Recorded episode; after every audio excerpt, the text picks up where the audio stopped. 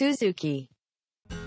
はい、えー前回ですねサラディンが亡くなりましてそして、えー十字軍国家も、えー滅びていったとそういうところで今回は最終回でございますねそうですね。はいまあ十字軍っていう運動が、まあ、どういう影響をもたらしたのかっていうことを紹介して終わっていきたいなと思います。うんまずその十字軍遠征がもたらしたものとしてはう、んもともとほら十字軍の前って東西の、まあ、そもそもその西ヨーロッパとビザンツ帝国も遮断されてたし、はい。当然ですけどイスラームと西ヨーロッパっていうのは遮断されてる全然交流がない状態だったわけだよね。うん。これがその、まあ、実際にシリアとかエジプトとかに、まあ、歩いていったり船で行くっていう行動を通じてあ行けるじゃんみたいな。あんまり遠くないじゃん、まあ遠いよ。もちろん遠いんだけど行けるじゃん。うん。という感覚を植え付けていくわけだよね。うん。でこれがその東西交流が始まるそのなんていうかきっかけになっていって十字軍が、うん。まあ、その巡礼者がもっとたくさん行くようになったりだとかあとはまあそれに伴って物資が移動するようになったりするわけですよね。交易路が形成されていくきっかけになるよね。これは面白い現象っすね、でそれがやることで物資をたくさん運ぶことになるわけじゃん、うん。その十字軍国家に対して西ヨーロッパからは、そうすると船がどんどんでかくなっていってうん。これが大航海時代にどんどんつながっていく。面白い、うん。最初は戦いに行ってたのに、うん。なんか。航海技術が進化していくんだよね。この輸送量を増加させていくっていう遠くの国みたいなのに行くっていう現象が起こったからうん。それまでほら陸路じゃんヨーロッパって、うん。だけど海使ってちょっと遠くに行く。だけどうん。大航海時代ほど遠くじゃないっていううん。いい感じのステップをここで踏むってことなんですよね。なんかこれもたまらんな。なるほどね。何が起こるか分からんよね。うん。うんでやっぱりそのキリスト教の商人とムスリムの商人はその戦争が行われてるってことはあんまり関わりなくこれで取引を行うようになったらしいんですよ。うん。でこれ絹であるとか、まあ、うん。香料香辛料金などの高価な商品が交換されたり小麦ワインなどの生活必需品が交換されると、まあ、果ては軍需品みたいなのを普通に売り買いするみたいな えそう要はだから敵国から買ってその買ったやつで攻めるっていうのをお互いやってるとかいうことがまあ普通に起こってたみたいですね。だからこ。こもすごく面白いと思うのは、うん。そのキリスト教徒だからイスラム教徒だからってもう一つの価値観で動いてると我々思いがちなんですけれどもそれぞれはやっぱ普通の生身の人間だからさ優先順位がそれぞれ人によって違うんだよね。そうね。そう。そう。確かにだって武器商人からしたらうん。金稼げるんやったら売ろうぐらいの。そうそうそうでうん相手が別に何人だろうがうん。これでななんぼ稼げるんでしょう？売ろうみたいな。そうそう。いう話もねできるわけですよ。そういうモチベーションで動くの。商売のいいところってそこだと思うんですけど、はいはいはい。そこはやっぱ分け隔てなくやりたいわけだよね、そう。ビジネスは。はその相手が誰だから売らないとかいうのはあんまりしたくないっていう。その市場経済性みたいな特質がもちろん市場経済回ってないけどこの時はね、うん。グローバルな市場経済っていうレベルじゃないんだけど、うん。まあその小さい市場は形成されてるわけだよね。面白いな。なんかいろんな国という単位があったり宗教という単位があったり商業っていう単位があったり、でこの商業ができるということを元手にして、うん。そのヨーロッパっていうのが今までにない発達というのをやっぱり遂げていくんですよね。うん。その今まであんまりその商業活動っていうのがなかったわけだよね、うん。ヨーロッパには。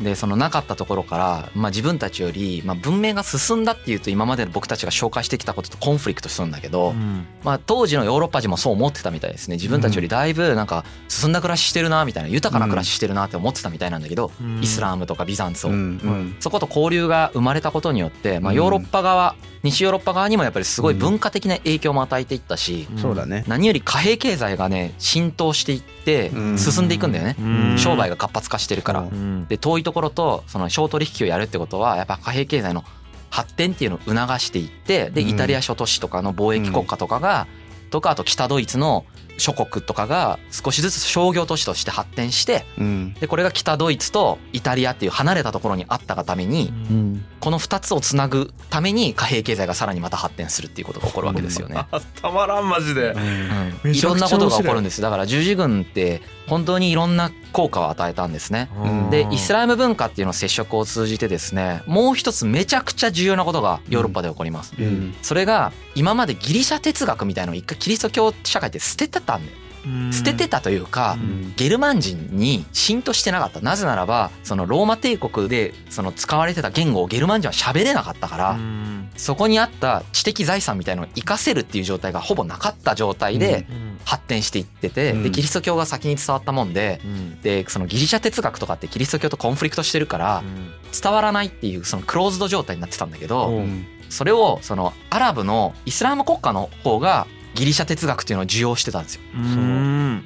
それが逆輸入されるんですよ。韓流していくんですよね。戻っていくんだよねヨーロッパに。うん。これなんかの歴史であったぞそうやってやった。うん。でよよく言われる話なんでいろんなところで出ておかしくないんだけどうんこれがルネサンスにつながっています。あでーもっと言うとこれがスコラ哲学とかにつながってスコラ哲学っていうのはギリシャ哲学とキリスト教のまあ融合。うんうんキリスト教の中でギリシャ哲学をどう解釈するかっていうことをスコラ哲学が一回体制させていくんですね。うん。でこのスコラ哲学がステップになってルネッサンスとか宗教改革とかが起こっていくってうん啓蒙思想っていうのが生まれていくんでうん。ここにもやっぱりつながってるんだよね十字軍って。うん。うわあこれ古典ラジオで聞いたやつや。うん。うん。あったあった。だからそのなんていうかこうまあイスラム側をことさらに持ち上げるつもりはないんですけれどうん。もただそのファクトとして今回のシリーズで挙げたあのアッバース朝ってあるじゃないですか。うん。マジでめちゃくちゃすごい帝国でなんかあらゆる学問がもうめちゃくちゃ極められたんですよね。ねでアッバス朝の人間からすると西ヨーロッパって本当言っちゃ悪いですけれども、まあちょっとうちらと差がめっちゃあるよねっていう風な認識だったと思います。ええはい、ええそれぐらいまでやっぱ文明水準っていうのがやっぱ確絶されててでも十字軍を通じてそのアッバス朝とかで確立した学問だったりとかあるいはそこの中で保存されていたこう古代ギリシャのいわゆるこうかつてヨーロッパで地中海で栄えてたですね分知的資産が今度はこの西ヨーロッパの方に還流していくルートがまあできていくっていう。ことですね。うんなるほどね。保存されてたっていう表現がありましたねどっかで。うん。うん。なるほど。これがなんて言うんですかね、うん。まあやっぱりもう一つ起こったことですよね。うん。まああとはそのイエルサレム周辺に十字軍国家っていうのをその作ったじゃん。はい。で十字軍ってもともとすごくほらイデオロギーチックに始まってはい。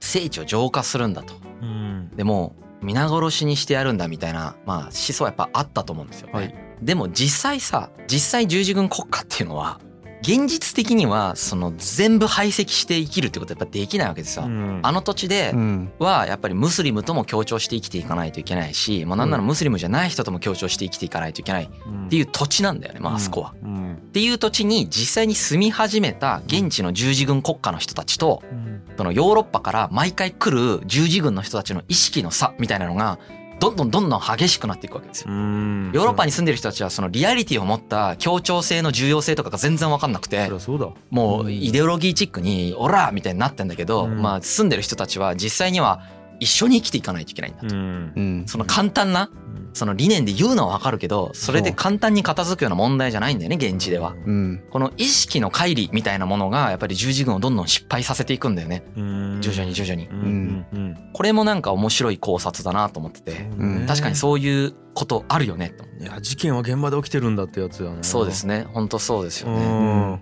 だから現実見てない人がイデオロギーチックになり続けられるみたいなところやっぱりあるよねって僕も思いますもんねうんなるほどねもちろんあのどっちも踏まえれてる人もいると思うんですけど。うんうん。であの途中で言ったみたいにこの十字軍の授業っていうのは食材するフォーマットとして定着してくると、うん。で何度も行われさっきまで言ったみたいに何度も行われてきたと。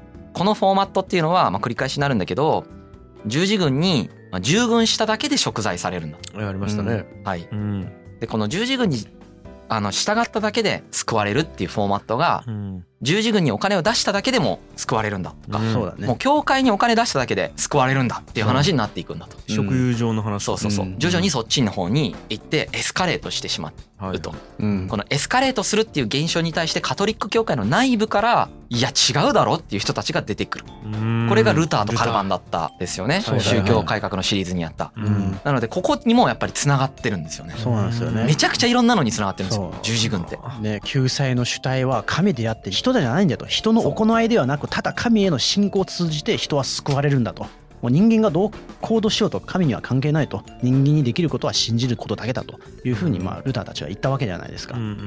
ん、なんかこういう現象に対して十字軍がまあ実はこう間接的っていうか影響を与えてるっていうことですよね。そううねなるほど。うん。でも誰も誰も想定してないっていう。そういう食材の概念をエスカレートさせる現象としても機能しているっていう感じですかね。うんまあっていう感じでめちゃくちゃ影響度でかいよね。だからヨーロッパに対してもうん。そのイスラーム世界に対しても。はいはいはっていうのがまあ世界史上の十字軍の意義ですよね。うん。その十字軍の中でクライマックスであった第三次十字軍に、うん。まあ、サラディンという一人の英雄がいたっていう話でした。いなるほどねいやーちょっとなんか最後はなんかこういろんなところにまたつながってってねなんかこうん、う、うわーって感じになりましたね。今まで僕が聞いてきた宗教改革。の会とか、はい、全部と関係してましたよね。うん、あとお金の歴史とかもつながってくるし、うんうん。結構なんかダイナミックな回でしたね。はい。ということで本編以上ですかね。はい。はい、じゃあエンディングいきましょうか。はい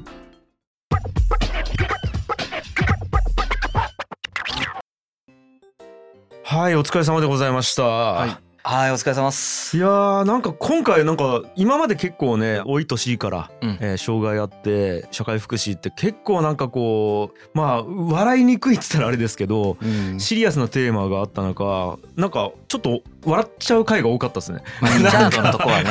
うん。リチャードとか、依然として人死んでるけどねその場では。だから現場にいたら笑えないと思うけど昔話としてはちょっと面白かっいやたですーなんか久々になんかうん。ライトな回があったなっていうなんかやばい人列伝みたいなね、はい。うん。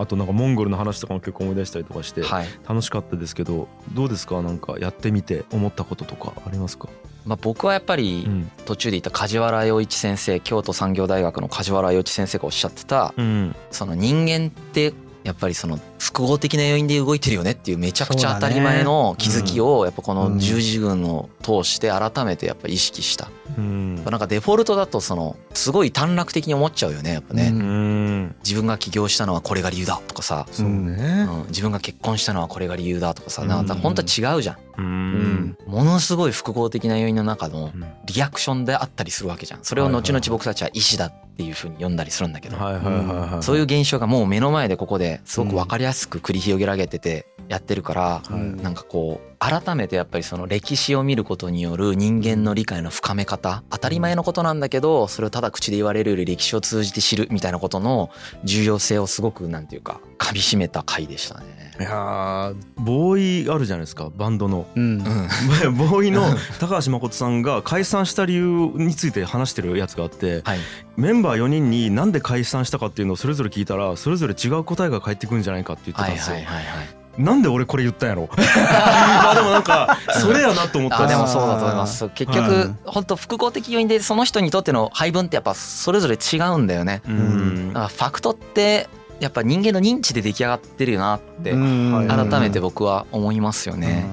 でしかもさそのなんだよかそのそれぞれがこう認知しようとしているファクト自体も実は結構グラデーションがあってうん。その認知のこう仕方も違うだろうしうん。その同じファクトを見てるようにしてもそのファクト自体がさ例えばさっきその深井君が言ったように西ヨーロッパのキリスト教徒とこの実際にさそのシリアとかにえーエルサレムとかにいるキリスト教徒でその彼らが生きてる現実もだって違うわけじゃないですか、うんうんうんうん。その現実が彼らの認知に与える影響もおのずとやっぱりそうだよね。それぞれがねね。分かれてくるっていう話だよね。どういう体験をしてるかによって全然認識が変わったりしますし、周りのみんながどう考えてるかとかすごい多分影響を受けてんだよね。うん。人間って。だと思うね。うん。そうそうそうそう。確かに確かに。いやーなんかあとね口で言ってることがうん。その人が本当に思ってることかどうかっていうのも全然違うわけじゃん。まあいわゆる本音と種いやそうなんですよね。本人も気づかないみたいなことってあると思うんですよね。はい。うん。だからやっぱ理性っていうのがうん。本当に僕たちの決断にどれぐらい関わってるのかみたいなのがすごい怪しいなって思う。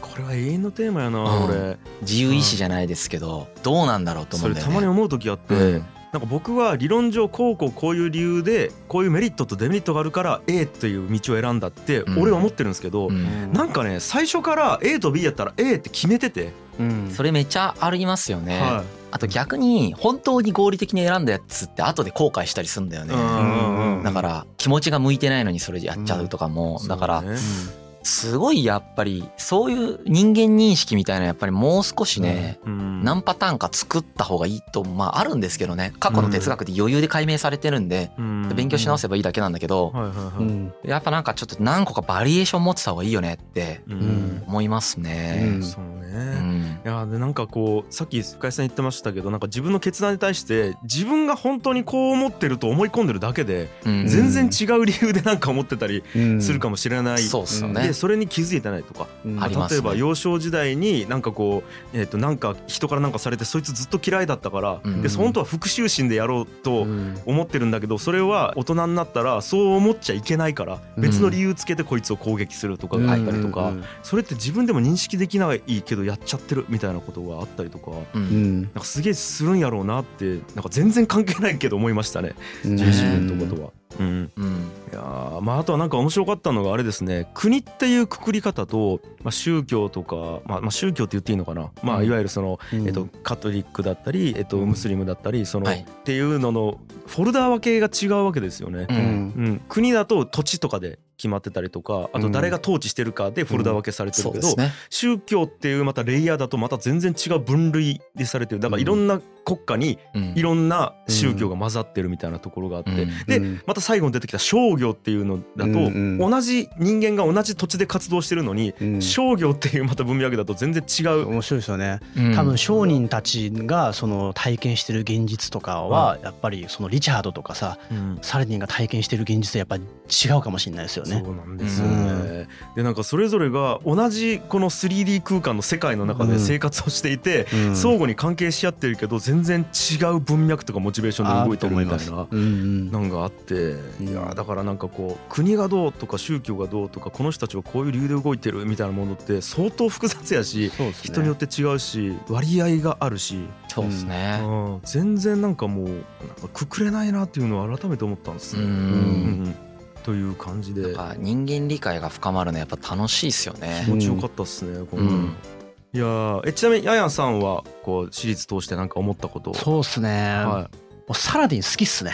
い、おおい。いですね。いや俺も結構サラディンいいなとあ思ったっいやあの魅力的なのは、うん。まあそのバイバルスとかさはい。リチャードとか物語として面白いけれども、うん。じゃあ自分がその誰を上司にしたいかっつったら、まあ、サラディンかなっていううん思いますよね。水かけてもいいしね。水かけても水かけたいんや。攻められない。い。やはい水かけはないけど、攻められブないしさ。ラックジョーク言われるぐらいだし。そうそうそうそうそう。なんかねあのすごくまあ本当久しぶりにまあそれこそ樋口さんのさっき言ってることじゃないですけれどもまあ人間にフォーカスしたこうシリーズっていうのはなかなかちょっとなんかね久しぶりですしうん。なんか歴史上で生きてた人物たちのうん。なんていうかこう温度感温度うん。肌の温度みたいなそういったことをですねこう久しぶりに感じられたシリーズだったし、まあ、うん。勉強してる間でもですねあの結構そういったこう感触が得られてなんか久々こう人間の血肉の通ったこう歴史に触れることができて、まあ、うん本当このシリーズにやってよかったなと思いましたね。いやいや俺も構造系をやりすぎたね。構造系は面白いよ僕も構造の話は好きだけれども、うんまあ、人間も人間でさそうだよね。どっちも面白いよね。そうね面白いね。うんそうそれぞれの面白さがあるなと思う。そうなんですね、はいでそのまあサラディンも本当資料が少なくてですねそうなん。で学者自身もなんかサラディンとバイバルスと比べてサラディン書くのむずっとか学者自分で言ってるんですよね学者の先生の人たちは。だからこうなかなかまあある意味そのね日に当たりにくい人物をまあこうやって古典ラジオで取り上げうんたのがまあなんていうかまあこう一つまあ我々がこう果たせるこう価値の一つを体現してるかなっていうふうな感覚はうんやっぱり日本語の文献がちょっと少なかったよね、サラディンは。そうね、うん。多分ねこうアラビア語の文献とかはねもっとアラビア語、トルコ語だと多分たくさんあるんだろうだろうなと思ってるんですけど。か、うんその十字軍側の本ってめっちゃたくさんあったんですよ。そうだね。だけどそのサラディン側ってやっぱないとか、まあなんかそういうのも世界の偏り感じるよね。そうね、ん。そうね。俺らが認知できる世界のなんか偏りみたいな感じだよね。本当はあるのに見えない世界みたいなのがやっぱり日本からだと。ブラインドスポットになってるんだよね。それはそうか。だから英語圏だからね、で英語の文献あるやろうから、そうですね。やっぱ西洋史観じゃないですけど、うん。ね。そっちの方がやっぱりうん。良きとされてるわけだよね。うん。ん西洋の大学とかから出てくるやつの方が。そうするとやっぱ西洋のその歴史っていうのはたくさんあるんだけど、うん。まあイスラームとか少ないみたいな。日本人だから日本の歴史は結構あるけど、うん。難しいよね。そうね。で中国とかも日本だから結構たくさんあるけどうん。なんかイスラームは少ない。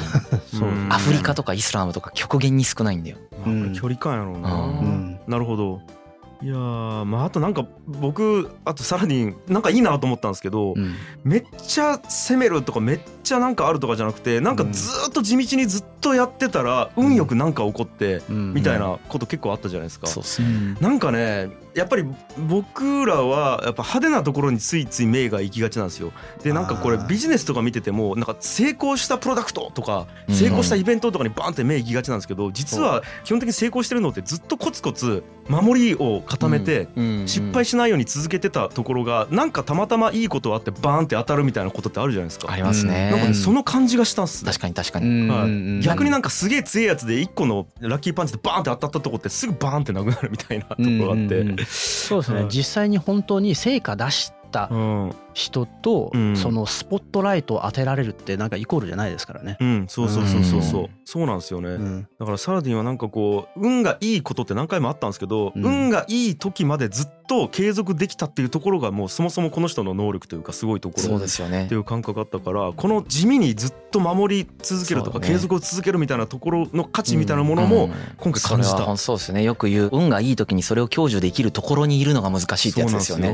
それをサララディンは確かにちゃんと全部やってるよね。マジそう、うん。いやだからまあねもうこれ無理やりつなげるわけじゃないですけど古典ラジオも最初はそんなに再生回数なかったわけじゃないですか。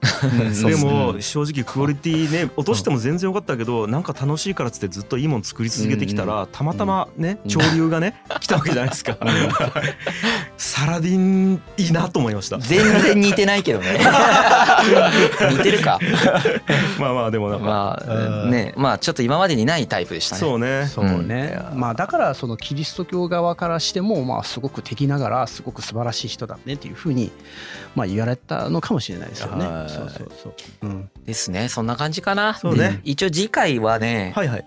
ハンニバルやろうかなと思ってるああいいね。ハンニバル。ローマのね。はいはいはい。カルタゴのあのローマのまあ公的種ですよね。はいはい。ハンニバルポエニ戦争をやろうかなと思うんですよね。うん。非常に有名な歴史の話なんですけどやってなかったんでうん。カエサルをしてからもうだいぶ経つからちょうどいいかなと思ってハンニバルやろうかなと思ってます。えー。えちなみになんか選んだ理由とか面白ポイントがどことかってあるんですか、もうそれはダメです。ああまだもうねいもうケチ。それはもうハンニバルのシリーズの第1話で。わ、ぜひ聞いてください。い。や、はい楽しみですね。いやということでね、えーはい。以上ですね。イスラームの英雄サラディンと十字軍でした。ということで、えー以上、えー世界の歴史キュレーションプログラム古典ラジオは毎週月曜日と木曜日にお送りしております。以上古典ラジオでした。ありがとうございました、はいありがとうございます